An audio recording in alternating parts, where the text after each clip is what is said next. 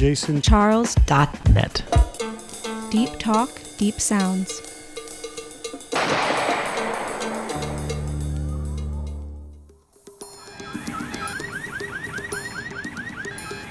The Manhattan Millennial Book Review with host Anuja Jaiswal on jasoncharles.net.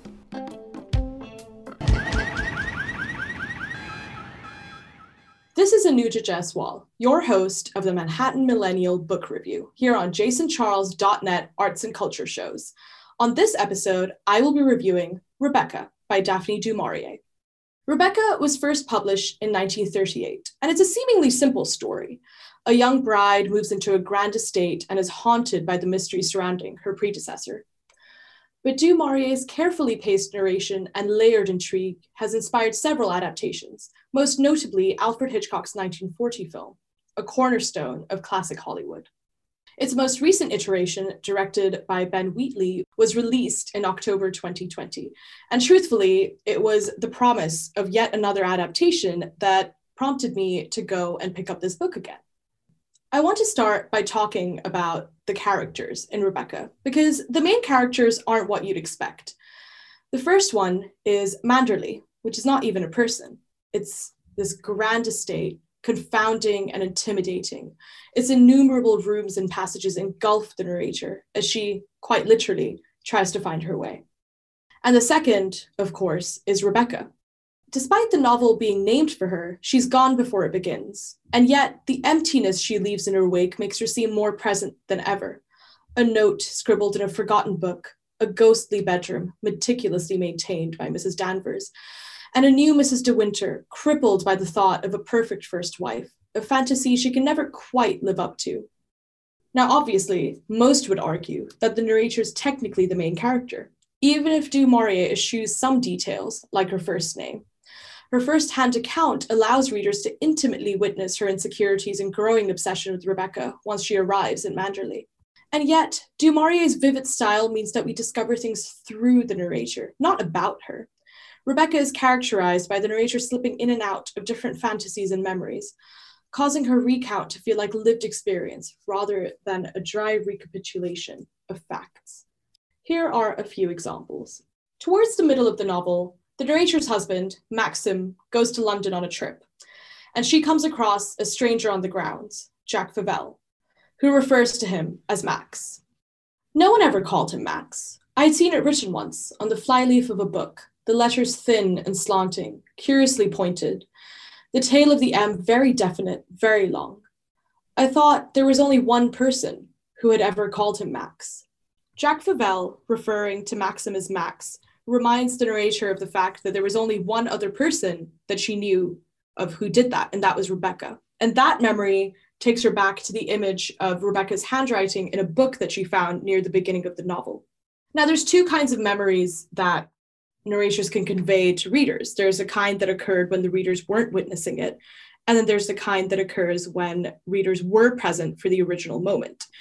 And Du Maurier chooses, by describing Rebecca's handwriting again, to focus on the latter, which means that the readers experience memory with the narrator. So, this is the narrator describing Maxim's mother, and she's imagining what her life would have been like when she was young. I did not think of her as she was now. I saw her when she was young and when Manderley was her home. I saw her wandering in the gardens with a small boy, Maxim's father clattering behind her on his hobby horse. He would wear a stiff Norfolk jacket and a round white collar. The verb saw is important here. The narrator has no way of knowing what her mother in law's life was like earlier, but her imagination practically conjures it up before her eyes for a moment, and we, as the readers, see it too. This next moment occurs right after the infamous dress scene. Du Maurier masterfully balances reality with imagination here. Rebecca, always Rebecca. Wherever I walked in Manderley, wherever I sat, even in my thoughts and in my dreams, I met Rebecca.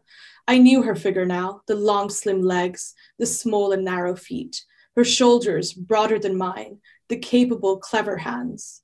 I knew her face too, small and oval, the clear white skin, the cloud of dark hair. I knew the scent she wore. I could guess her laughter and her smile. The specificity of adjectives like long, slim, capable, clever obscures the ambiguity of verbs like guess.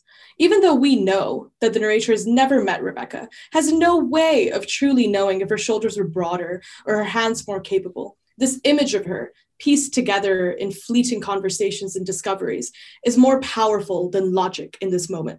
And so, like the narrator, we too are swept away by the fantasy. I would be remiss to do this podcast without a note on time.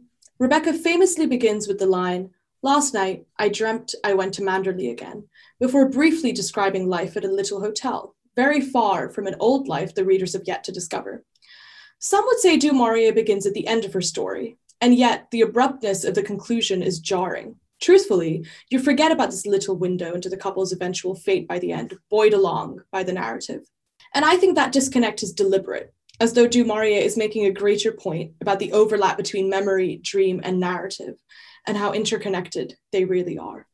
My final thought on the novel is that I think Rebecca can almost be split into two genres mystery and romance. Hitchcock's film does the mystery very well, whilst Wheatley's version highlights the romance, but only Daphne du Maurier seamlessly blends the two. So you should go read the book. On the next episode, I will be reviewing Homegoing by Yaa Gyasi.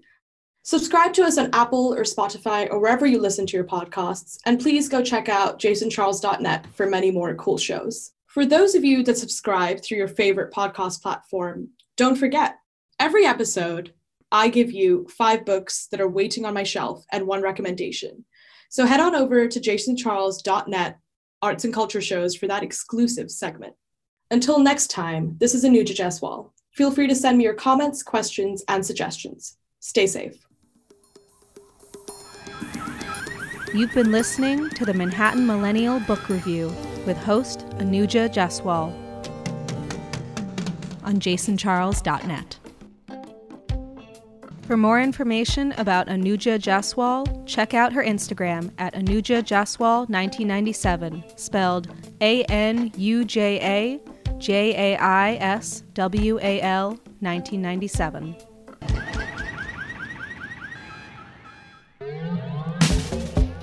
Jason Charles.net. Deep talk, deep sounds. That was so deep.